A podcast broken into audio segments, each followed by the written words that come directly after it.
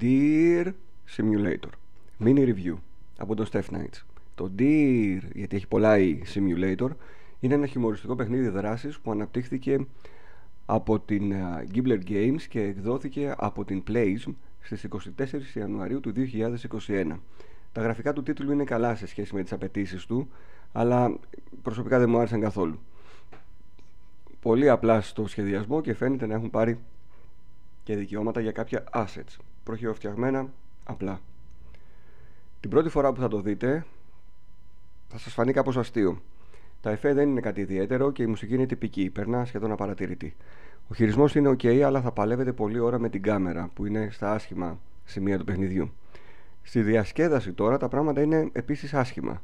Είστε σε ένα νησί, έχει βαρετά μίνι παιχνίδια και η βασική δραστηριότητα είναι να διαλύσετε τα πάντα έτσι ώστε να έρθει η αστυνομία και να προσπαθήσετε να τους νικήσετε. Πραγματικά δεν γέλασα καθόλου και δεν με κράτησε ούτε μισή ώρα το παιχνίδι. Η επιμήκυνση του λαιμού του ελαφιού είναι μια τελείως ηλίθια δύναμη που δεν χρησιμεύει.